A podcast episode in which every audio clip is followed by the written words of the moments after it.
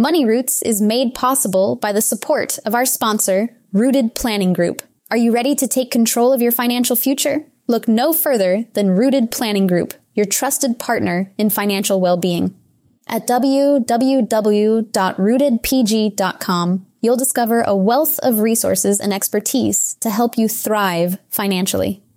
Rooted Planning Group specializes in personalized financial planning, investment management, and retirement strategies. They understand that every financial journey is unique, and they're here to guide you every step of the way. With a team of experienced advisors, Rooted Planning Group is committed to helping you cultivate a secure and prosperous future. Visit w w w dot rooted p g dot com today to learn more about how Rooted Planning Group can help you grow your money roots.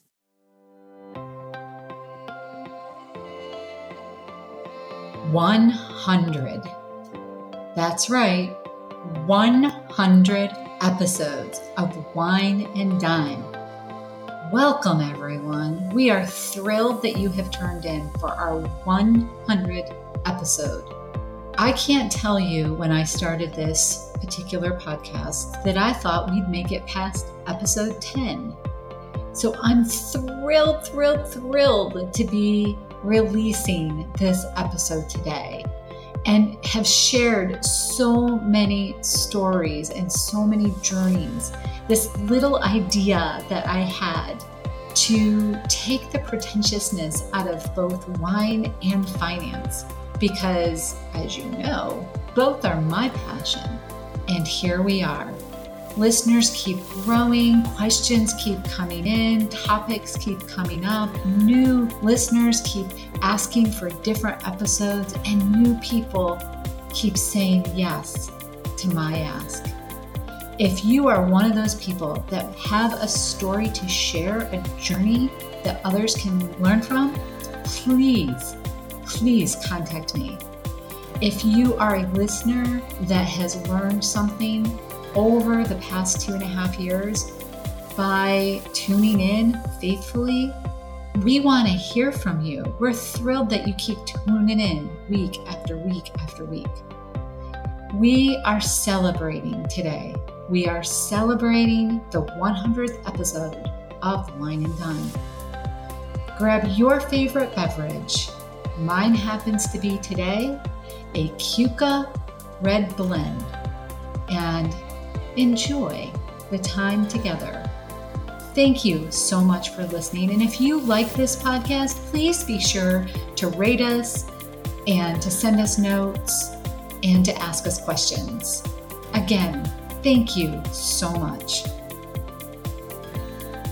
Every week, it's my goal to share a story of someone's journey through their life and financial vineyard. We take you from their roots to the journey of their vines and the influences in the air that have helped craft their delicious lives. Like wine, life and finances have different palates that should be celebrated and not judged. Welcome to this edition of Wine and Dime. I am very thrilled, as usual, to talk to our next guest, who jams out a little bit about being a financial planner as well. We talk about what it's like to raise some children and the financial goals that she's trying to teach them and around money. We talk about what it's like to work in a male-dominated field. And then to round it out, we talk about what it's like to realize our successes and how hard it is sometimes. I think you're going to love this show, so sit on back, grab your favorite beverage, and enjoy. Well, Lauren Zangardi Haynes, welcome to the show. Thanks so much for being on today. Thank you for having me, Amy. I always love to have another woman financial planner on the show. We always have so much in common uh, when we get chatting about different things. And I love it when they also have a passion for wine as well. So before we get into your personal life vineyard, I'd love to know, do you have a favorite wine? I do. I actually really enjoy wines from the boot of Italy, which is actually randomly where my grandmother is from. Um, her family is from. So Puglia, way down in the southern Italy. And there's some really rich reds like Nero d'Avola and Nero Grande. Um, which are which I really enjoy. So those are my favorites. Now, I've not had that, so I'm going to have to do some investigation. Yes, they they're so good. I get my honestly my favorite comes from Trader Joe's. So I don't know if you have I don't know if you have Trader Joe's near you, or or if you live in a state that allows grocery stores to sell wine. Um, but they have uh, some great ones from the I think the brand is Epicuro. Okay. Okay. I, um, we, in the winter, we live in, uh, Parrish, Florida. And so all of the public stores carry wine, okay. you know, and mm-hmm. then if I can't find it there, we've got a Total Wine. So I can oh, usually find it there. There you go. Yeah. So I've got it. I've got two today. I've done two recordings today, and I've got two that I haven't tried. So I'm excited to go this weekend shopping. Let me know what you think. Yeah, I appreciate that. So there's a tip. Uh, I, there are wines that I have not had. So digging into your own personal story, um, I know I was out on your website poking around, and you've you've been uh, in the financial services profession for about what, fourteen, fifteen years at this point in time? That's right. Yes. And, um, you know, I'd love to know your journey, even as a mm-hmm. kid. You know, how did you get interested in finance? And I'm particularly interested in how your vineyard was formed, because there's so few right. of us women in the profession. So to, I'd love to know your story. Share your story. Sure. Um, I would say that my dad is the one who really spent a lot of time talking about finances and investing when I was a child. He was involved with a uh, setting up the four oh one k plan at his firm from the on the union side, and explaining that to everybody and what the four oh one k plan meant and how you could save and invest in it. And that was what kicked off his career in financial services. He works on the institutional side, but having him in my life, mm. we'd always talk about, you know, we, we had to listen to N P R, and it, as a child, it drove me nuts. But now I force N P R on my children all the time as well. So, um, so he, you know, would say, "Oh, you need to go into finance. You need to go into finance." And I, in college, of course, did not pursue finance. I was a political science major, and uh, I think it was the February of my senior year, I realized I'd made a terrible mistake. I should have listened to my dad and majored in finance. Um, so after college and graduating with a political science degree, I my parents connected me with a woman who was the director of trusts um, at a large bank here in Richmond, and or I should say a regional bank. And she was the one who helped explain to me some of the different career paths within the financial services industry. You know, did I want to be a trust officer? Did I want to, you know, be very focused on investments, or did I want to, you know, have a become, you know, she explained like the C F A, the C T F A, and the C F P, or getting an M B A. Mm-hmm. And so the C F P mm-hmm. appealed to me. And fortunately at the time, V C U actually had an, a certificate program that involved an in-person class over about eighteen months. And so I immediately enrolled in that, started the fall after I, you know, after I graduated from undergrad, started taking courses to become a certified financial planner, and really haven't looked back. You know, I started working at a bank and um, used my C F P education mm. to kind of move into a couple of different jobs, and spent a lot of time as a portfolio analyst at the private bank, which and I really enjoyed that quite a bit. But I wanted to do more holistic financial planning. You know, where I was, I was very focused on investment investments, and mm-hmm. felt that I could bring a tremendous amount of value to people with a broader approach to financial planning. And um, reconnected with one of my classmates from the C F P program, and went to work for them for about five years. And that was great experiences, you know, exactly what I wanted. They were doing what I would call real financial planning. You know, it's not just investment management, um, looking at everything. And mm-hmm. through that process, I started to think about the possibilities of owning my own business, which I had toyed with briefly when I uh, was thinking of leaving my job as a portfolio analyst, but decided against because I had two, you know, two children under the age of three, and it, that just seems like a little bit too much for me at the time. And as my kids got older and as I kind of thought about more and more, I really wasn't able to let go of the idea of having my own business. And so that's why I ended up launching Spark Financial Advisors in uh, June of twenty eighteen. There's a lot packed in there. So you said at the time you didn't think about starting your own business because you had two kids and it seemed a little overwhelming. You now have three, correct? That's right. So yes. Somewhere in the middle there, a third one came along. And you still started your own business. I did, yeah. Well, you know, it became one of those things where it's, you know, if you if you can't let go of something, then maybe you should just go do it.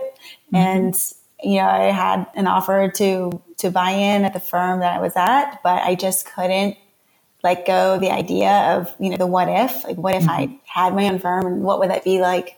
So I figured that I need to just give it a shot and see how it goes. And I think one of the things that I talk to a lot of people about that are thinking about doing what you're doing, and it's not always, it's not necessarily with regards to financial services. We work with a lot of attorneys, and many of them are working for large firms, but thinking about maybe, you know, spinning off on their own. Mm-hmm. And um, one of the fears that they have is, you know, is it is it just more than I can bite off? Mm-hmm. You know, it, it's the stability of having a salary when working for another firm versus the flexibility that you have, um, and the and the what I would say is creative mm-hmm. control when you go out off off your own. Now, can you talk a little bit about some of the fears that you had, and I and I call them, you know, um, psychological mm-hmm. fears, because in reality they may have not come to fruition right. at all. But can you talk about some of those fears that you had, uh, maybe how you overcame some of those, and what what did or, or you know didn't come true when you were planning at, you know, to, to go out on your own? Sure. No, that, I, I can completely understand that. I I would think I would say that the main fear I had was that I really love financial planning. So I, I love the work. I think about it. I read about it. Um, and I was You're worried. right about it. I know, exactly. right about it. I I was worried I wouldn't like running a business, and that mm. I was taking, I was going to be taking on a lot of stress for something that, what if I didn't enjoy it? Do you know what I mean? Would I be better off mm-hmm.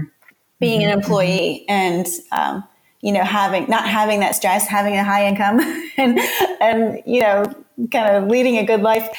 I, One thing that I did to prepare was I did spend a, a lot of time thinking about what did I want my business to actually look like. I thought about the technology. I thought about, um, I ran income projections, and I, um, we had two other important things going for us is that one, our personal financial situation was in a strong place, and two, I have a supportive spouse.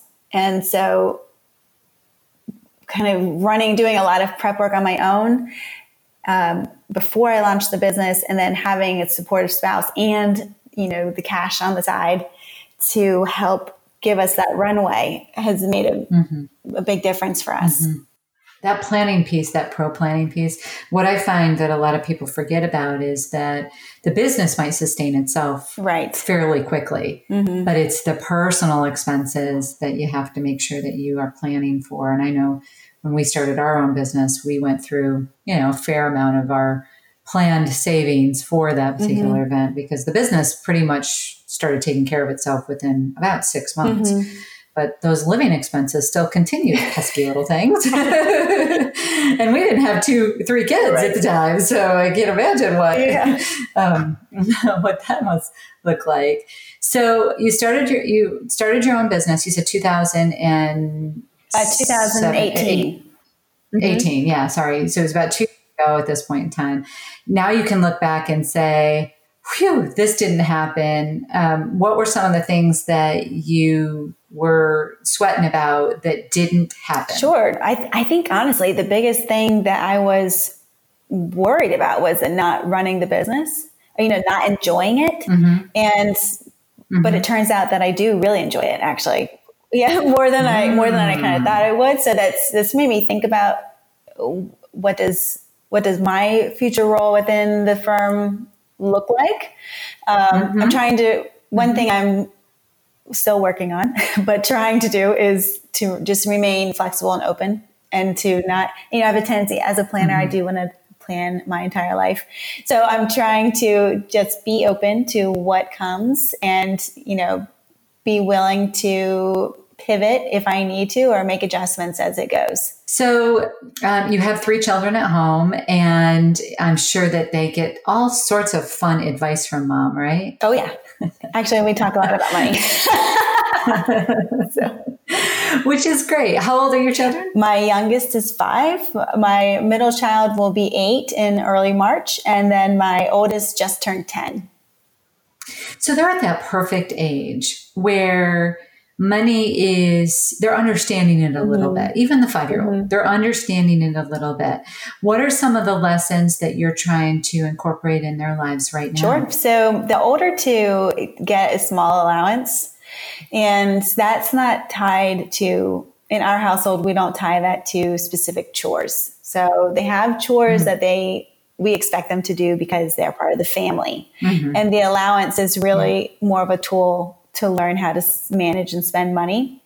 One thing we've been trying to do is uh, give them some expectations for how the allowance will be spent without controlling it. So specifically right now, what mm-hmm. they do is every time we go to a birthday party, they contribute a small amount to the gift.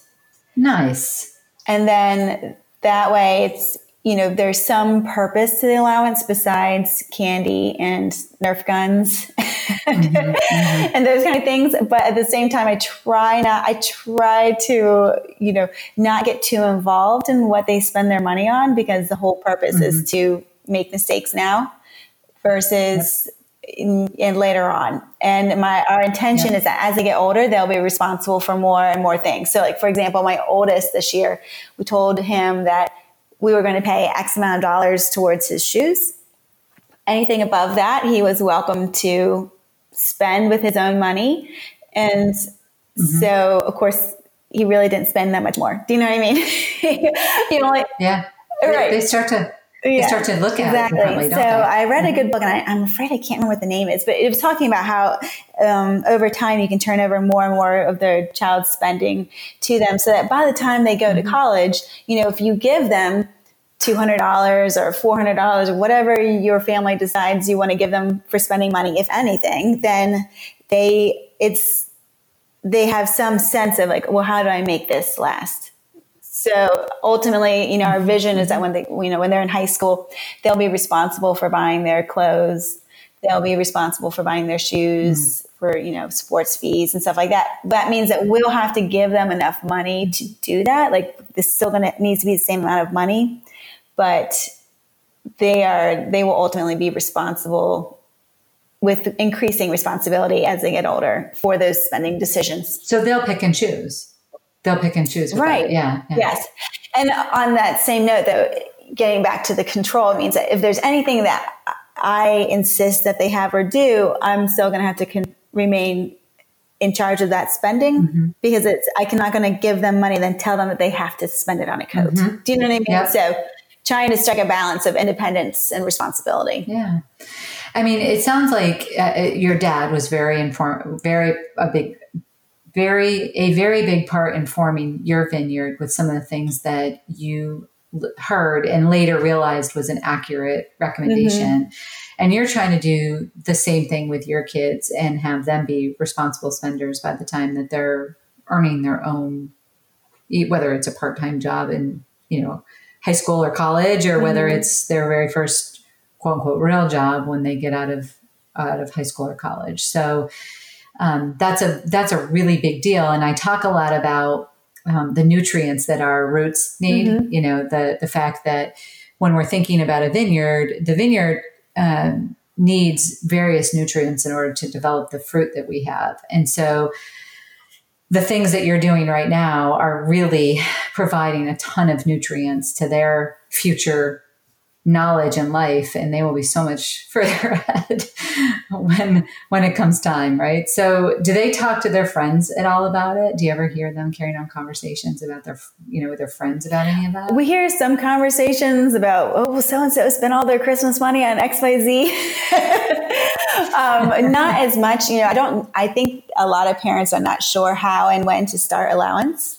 And that we have probably yeah. started a little earlier than many other parents have. Um, but that was on purpose. That was a conscious decision on our mm-hmm. part. So, yeah, I mean, kids are definitely aware of money. Do you know what I mean? And, and so I think sometimes as adults, we think like, oh, well, kids don't know. They don't know how much this is, or, and they may not have a grasp of specifics, but children are very mm-hmm. astute observers. And so it's important to have those conversations, mm-hmm. you know, as you see about things that are important to your family. It's not, I don't think it's too early to start having conversations around savings or spending or what it looks like. You know, just because people have a big house or a fancy car does not mean that they're in a strong financial position. Yeah, there's there's definitely um, smoke sometimes in those mirrors when people see things. And I've had, you probably have in the course of your career, had a number of people say to you, I just don't know what I'm doing wrong. I look at all my friends. They seem to be mm-hmm. going on vacations. They seem to have all these new vehicles. And, you know, I just don't, I don't know what I'm I'm doing wrong. And my response to them is usually, you're probably not. Right. We need to reframe this story. You're actually in a good place. Can't yeah. speak to them. what, what you don't see is their bank accounts and their retirement right. accounts and their savings accounts. So yeah, it's um, you know, sometimes it, it that smoke in the mirror is is just that, right? So mm-hmm. um, it's it's not a true story of what's actually going on behind closed doors. And I know on your website, I loved one of the questions that you asked um, because it's very similar. I ask it a different way, but you asked the question, what's your big dream? Mm-hmm. Um, and, and I recently did an interview with somebody then, and they asked me what the question, what questions I ask, you know, potentially new clients. And one of the questions I always ask is, if money wasn't a barrier, what would you change in your mm-hmm. life? So very similar to what's your big dream? Tell us a little bit about why you chose that question as sort of your opening question, and and also, um, you know, what you've learned about asking that question and working with people, because I often think people are afraid to answer it. I would agree with you. I think sometimes people are afraid that if they verbalize it, that then it becomes either a success or failure when sometimes things might change. Mm-hmm. Do you know what I mean? We don't necessarily recognize the yeah. flexibility of our own dreams. So mm-hmm. I, I have gone through some training with George Kinder in the Life Planning Institute. And so that oh. is what has prompted that approach, you know, similar to yours, like, well, what is it? What are we really getting at here? Like, what do you ultimately want your life to look like?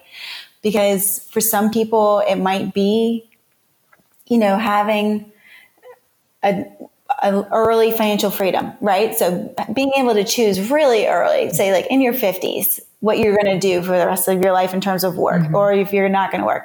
For other people, the dream is to, you know, build a, a big business that lasts beyond them, or to spend more time mm-hmm. with their family. What I found, generally speaking, is that when it comes down to it, what people crave is connection and creating time mm-hmm. and con- you know conscious effort towards developing that connection, whether it's with their family or their partner or friends, you know, just depending on their life stage and and situation. Um, but often, many of my clients mm-hmm. are also want to see the world and travel. Um, so there's those two, those are two recurring themes we see over and over again. Yeah. I, I'm glad that you shared that, because I do think that often when people tell me, and probably the same with you, what, what they would change or what their big dream is. Uh, and, and I have not actually formally gone through the Kinder program. I have read a ton of his work, um, and probably will eventually mm-hmm. go through the official program. But one of the things that I often find is after I listen to them and take notes and they start kind of talking about what they would do, then I follow up with a question. Why do you think that money is a barrier to those things then? And, Good. you know, then we start talking about the reasons why they think the barrier is there. And most of the time, it's not. It's just rejigging what, how they're currently purposely spending their money. Mm-hmm. So it's, um, it's always very uh, interesting to me. And I love learning about what, what other people dream about and what other people want to do in their lives, and, and then figuring out a way to shift their spending mm-hmm. through their decision, um, you know, so that those dreams can actually be recognized. And it, that's, that's the one thing when people say, what do you love about your job? You know, it's, it's helping people realize they've got the tools to make their dreams come true. They just need to, they just need to be shown that sometimes. And, and that's an amazing gift, I think, that we have as financial planners. So I, I want to shift for just a second, because I know that there's a number of women out there listening, and men as well. I just know that the ratings show that it's a lot of women. Um, and they work in male-dominated mm-hmm. fields. And um, and they, they fear, going back to one of the comments that you had, they fear the idea of running a business and having a family. I don't, I don't have children. My business is my child, but I do, I do work with a lot of women that, that have that. And I know that one of the things that they talk a lot about is the enormous flexibility. Right. They work hard. They work a lot, but they have enormous flex, flexibility to be able to go to their kids' play, or if their child is sick, you know, be home with them. Talk a little bit about what you've noticed in your switch from working for somebody to working for your clients instead. I would encourage someone who is really thinking about it to seriously explore it. And I have found that, you know, I, what you put out is what you get back in, in some regards. So I think, you know, if you are, what I have found, I'll say this, what I have found since going out on my own is that I, the clients that I'm attracting are people that I really enjoy working with. So we're able to, you know, make a connection with people who, who really jive well with, we jive well together. Do you know what I mean? Like, we're able to connect and have that, and that makes the work mm-hmm. extremely enjoyable. And then I would say that, yes, you know, I, I do work a lot. I do have a lot of flexibility. I mean, to this week, you know, my, um, my youngest had a stomach bug. So, um, it's been a little bit crazy, but because I have the flexibility to, to work from home, and my husband has worked from home sometimes, and we have a babysitter coming in. Do you know what I mean? We were able to piece it together. So it's definitely, it can definitely be stressful, but, mm-hmm. but it's doable. And that I, you know, one thing I think a lot of times um, women in particular sometimes resist is outsourcing specific functions, and whether that's in your home life or in your work life. And personally, mm. I think a lot of that comes down to societal expectations, or what have we, you know, it, sometimes it feels like, okay, well, if I'm going to start my own business, then I have to be like a superwoman. Like, I can't put anything mm-hmm. on the household side down as I'm picking up this professional path. And that can lead to burnout really quickly. And so just giving people permission mm-hmm. to not do everything, you know, like, you don't have to clean your house. You don't have to do your laundry. You don't have to cook every single meal. Mm-hmm. Like, the world will continue to spin, and your family will still be happy and healthy. Um, because I have found that running my own business has given me a tremendous amount of joy. And yes, it's given me a tremendous amount of stress, but, but I feel like a more like richer, fuller version of myself. And I think that it's good for my kids to see that and to see what is possible. Mm-hmm, mm-hmm. No, I think it's a great example.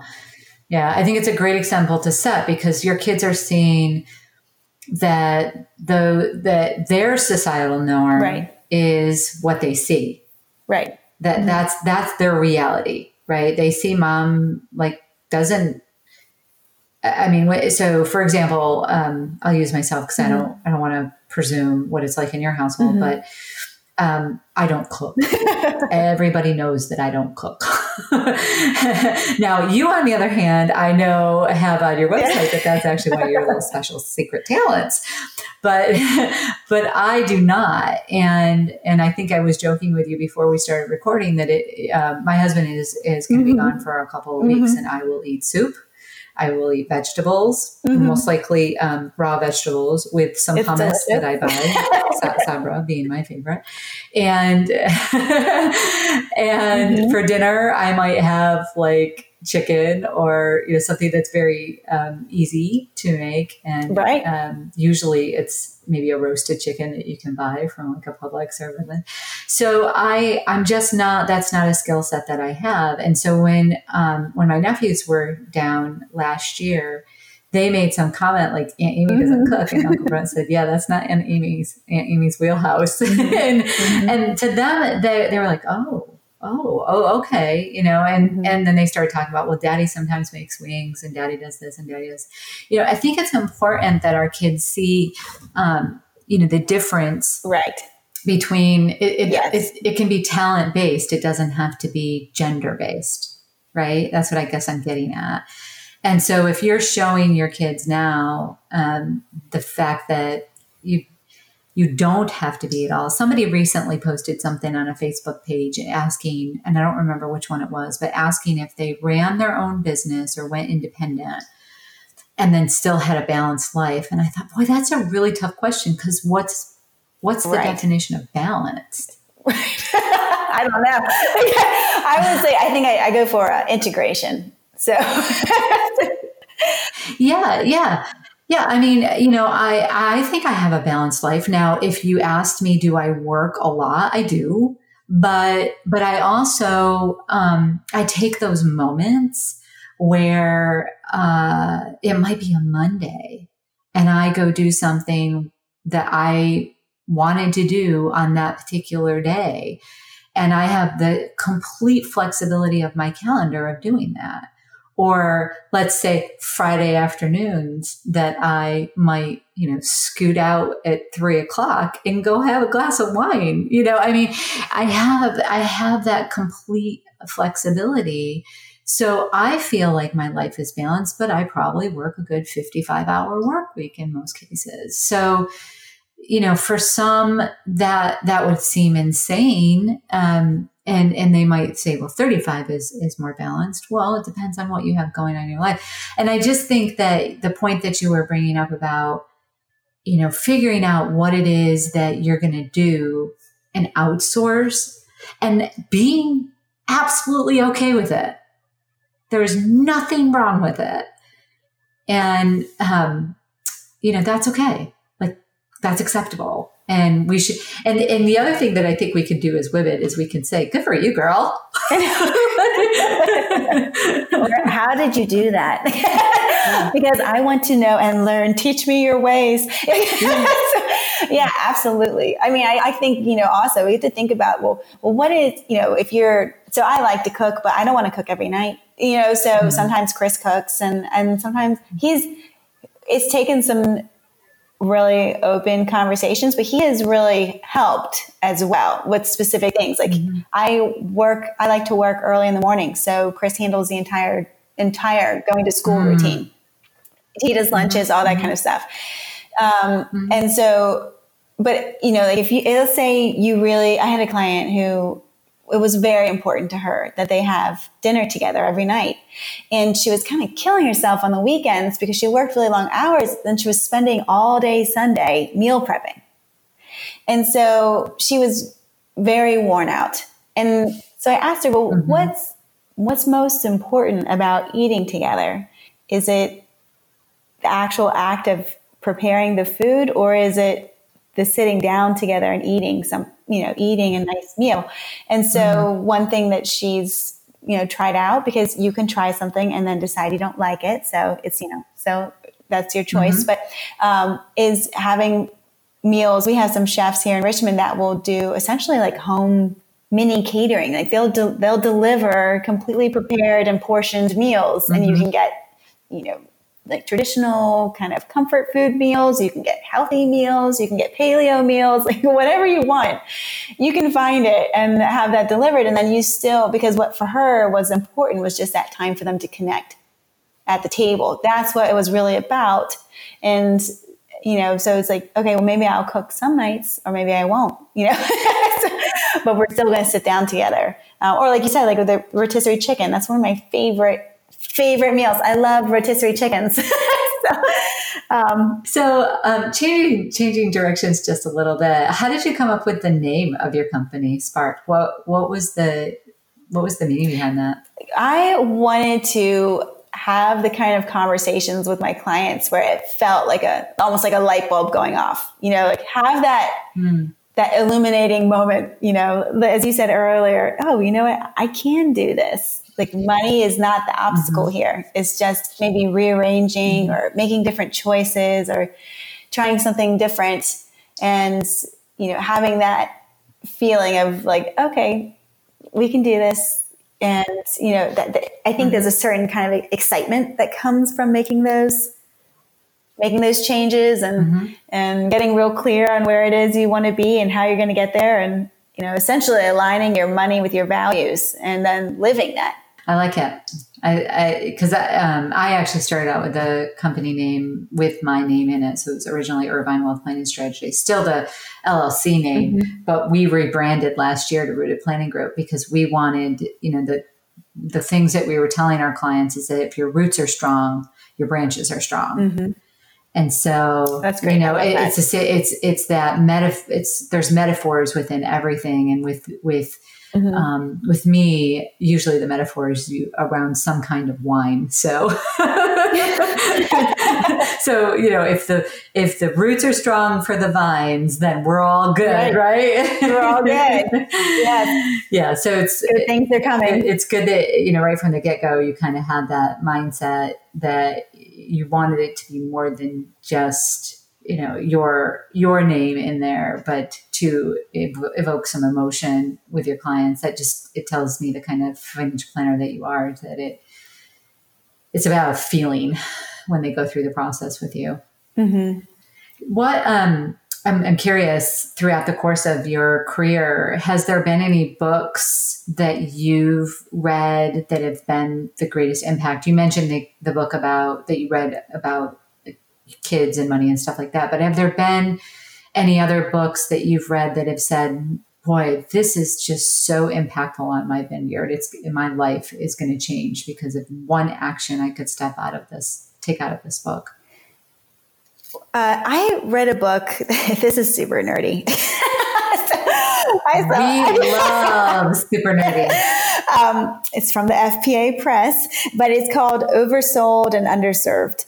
And it's a financial planning guide. And it's essentially kind of laying out the premise of fiduciary financial planning for mm. they're just, they're using it for the mass affluent. I, I can see this, you know, for applying to wide variety of individuals.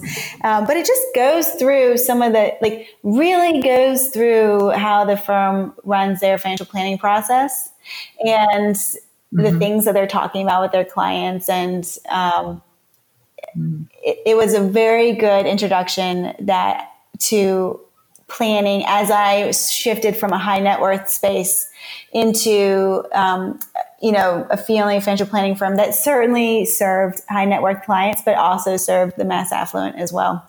Okay. So that really leads into that set the tone for why you really felt the need to go into the fee only fiduciary financial planning world as well when you went independent, because there's a lot of other options that you could have chosen. Right. Absolutely. But I, um, I've definitely I don't want to say I drank the Kool-Aid because that means, makes it sound like illicit. Yeah. I've seen the light. Yeah. so, um, you know, and, and I will say like, you know, where I was working, we, I operated in a fiduciary environment, but we also coexisted with um, brokers. And, you know, it's a very, it's just a different mindset. And, um, and definitely the fiduciary fee only way of financial planning, I firmly believe is the best way to deliver financial planning.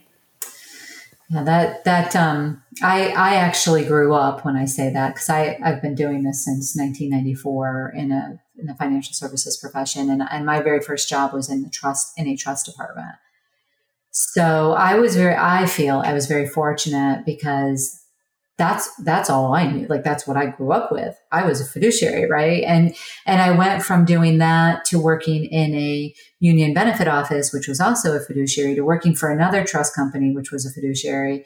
So when I took a job in a, um, in a credit union that had a broker dealer, I never, I never had to get my license, like my seven or my sixty-five or anything, because I always worked in that trust environment. So I had to go out and get all these licenses uh, for that job. And I remember about two years in, I'm like, you people are crazy. Like, I don't mean it. Like, I don't mean it negatively or anything like that. It was the jargon. Like, it wasn't, it wasn't the actions, and, and nobody that I know of did anything wrong. But I would go to these conferences and I, I, I just felt like this foreign obstacle in these conferences, because they were talking about gross domestic commission, um, or gross, gross, G D C, whatever that stands for. So they were talking about all of this stuff and like, what's your asset under management figure? And I'm like, not, not talking about like the total assets management, but like how much, what do you charge for that? And what's the revenue you produce off of that? And, and what are your brokerage fees? And I would look around, I'm like, I don't know what you're talking about. I'm still, I feel like such an idiot. Cause at that point in time, I had been in the profession a good like fifteen years and I just didn't know all these terms. And within like three more years, I'm like, I'm out of here. I, I got to go back into that. I, I just, I have to go back into the world um, where I'm doing like full-fledged financial planning. And, you know, I, I feel like my C F P matches up with the licenses that I carry and hold. And it was just very different. And um, your comments about the F P A book really drive home why you chose to, to, to go back into that, or go into, when you started your own firm, to go into that direction um, of, of starting the firm that way, becoming an R I A instead of, uh, instead of becoming like a hybrid or something. Yeah. So I, I know that we are um, winding down, but I do want to just uh, ask you a couple more questions. And then uh, I my always my last question, but you know, many, many vineyards have challenges that, like our lives have challenges um, that have obstacles. Are there any obstacles that stood in front of you when you decided to open the business, or, or that you feel like you're facing right now? Yes. Some of it has been dealing with what I would describe as maybe a, a mindset issue. You know, I, I, you know, would someone hire me? Do you know what I mean? Like I have, I have fifteen years of financial planning experience. Like, you know, I, you know, it, it's just, it seems kind of silly, like when you say it out loud, but certainly that, you know, I think that's a natural fear when you're launching a business, you're putting yourself out there. And, um, for, you know, people to basically decide if they want to work with you or not.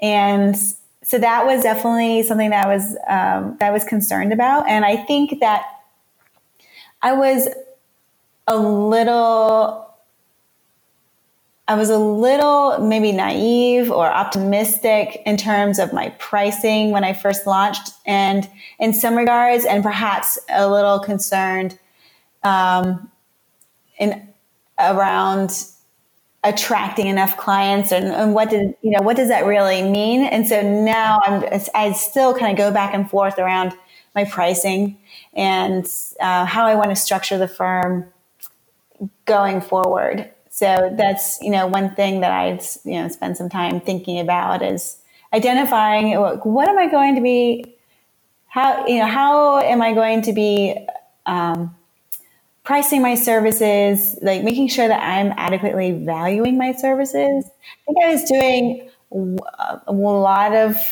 I don't want to say way too much work, but I was doing a lot of work for not, not um, an appropriate price. That imposter syndrome is common. And even, even, even successful business owners have that problem sometimes. Yeah. I mean, you do get to a point where um, your schedule dictates it and you become much more confident in your pricing because you have to, like your schedule tells you that you have to, you know, you either, you either have to freeze it, you know, and say, I'm done, like I can't bring on anymore, or you have to say, wow, you know, my schedule is telling me something like that. That's something for me personally that, um, I had a, a coach this past year, I still have her. Um, and one of the things that she said to me, because I can struggle with imposter syndrome very easily, one of the things that she said to me is, um, well, when we've needed to reschedule you, it's generally three weeks out before, you know, we can get me back on the calendar. So what that said to her was that I was in enough demand that I should not feel that way. And she, you know, what she isn't saying, she isn't saying be cocky. She's just saying that be aware that your schedule is telling you something and think about what it's telling you and then go from there. And when I did that, it was, it was an eye opener to me personally. And, um, it gave me a sense of confidence. I, you know, I still, I, I love what I do and I want to make sure I do it for a lot of people, as I'm sure you do as well, but it definitely, um, it definitely did tell a story. And I, I think around, around the pricing conversation, just pay it, that my piece of advice to you is, when that obstacle of scheduling starts to get in the way, listen to the story it's telling you. That's great advice. Yeah. I'm just no, passing it you. along. I really appreciate that. Yeah, no, that's, that's a good, that's good because A D V update season. So yes, now it is. Yes. I, now is the time. I had mine submitted January second. uh, and my final question, Um, it's really around uh, a, the end, and I wouldn't say the end, I shouldn't use the end, but it's around the idea of uh, um, a lot of vineyards and a lot of winemakers that I know and, and um, farmers that I know, they they test the crop sometimes before they will change out mm-hmm. a portion of their vineyard, right?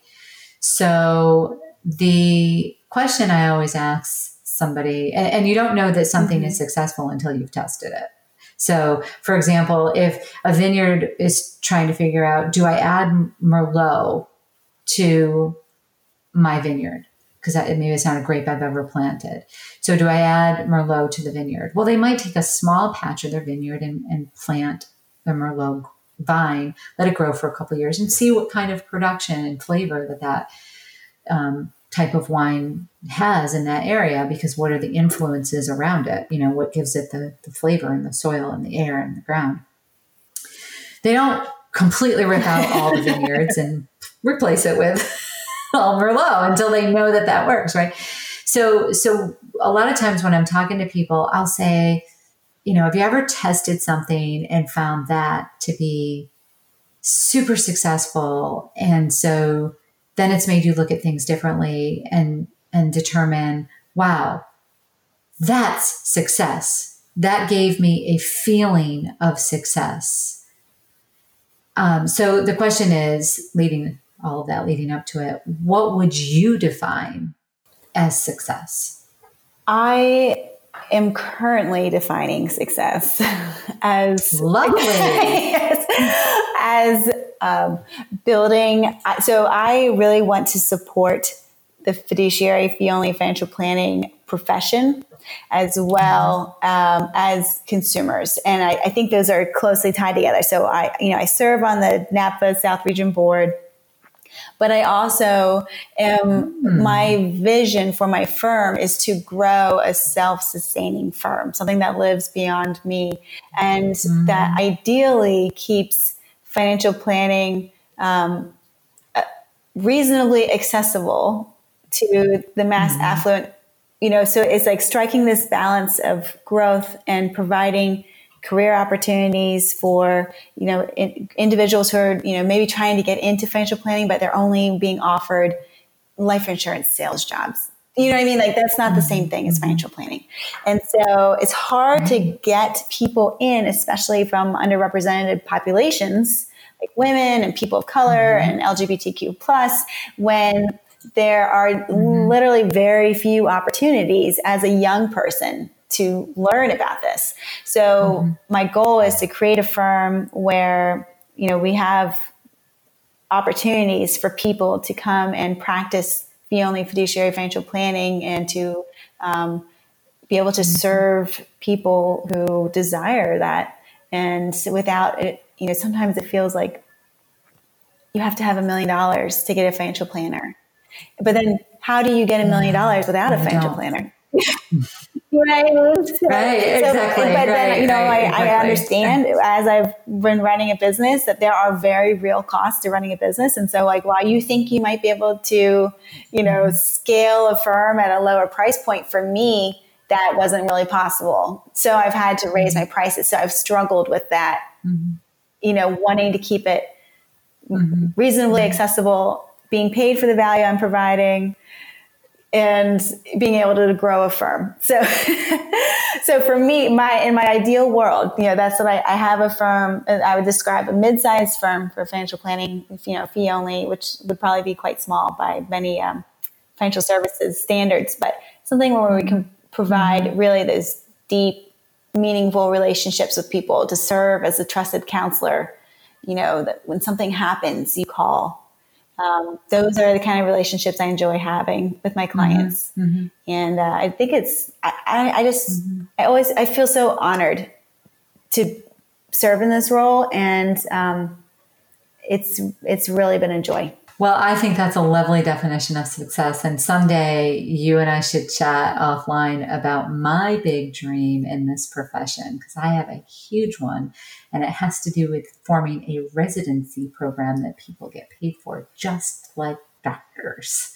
Oh, that sounds so, yeah. I love that. Yeah. If money wasn't a barrier, I would right. uh, I would have a financial planning practice that has a residency program that pays just like a doctor who is residents mm-hmm. gets paid. They do the real work. They mm-hmm. get experience, and they're from all different backgrounds, all different cultures. Mm-hmm. And they look and feel like the U S looks and feels. And mm-hmm. I am taking baby steps, doing something I can every day to try to make that dream come true at some point in time. But yep, we should talk offline, because that is my big dream, is to provide, be able to provide financial planning to everybody who wants financial planning. And that includes those that are in low-income situations, that want to get out of low-income situations mm-hmm. and figure out a way to do that. So we should definitely brainstorm about that in the future. Who knows where that will go? I would love that. Yes. Thank you. Yes. That sounds great. Lauren, thank you so much for being on the show today, for sharing your journey, for sharing your success, and for your tips around raising smart money kids and why you started your business. We've really enjoyed this time together, and I really appreciate it. Thank you so much for having me on, Amy. I really enjoyed my time with you as well. And that will about do it for today's episode of Wine and Dime. You can contact Amy through the website, w w w dot rooted p g dot com, or Amy at rooted p g dot com. You can also follow us on Facebook and Instagram at Rooted P G for the latest news. And if you have any questions, comments, or topics you would like to hear about, feel free to let us know. And don't forget to rate and subscribe the show wherever you get your podcasts. And again, thank you for listening, and be sure to tune in next time.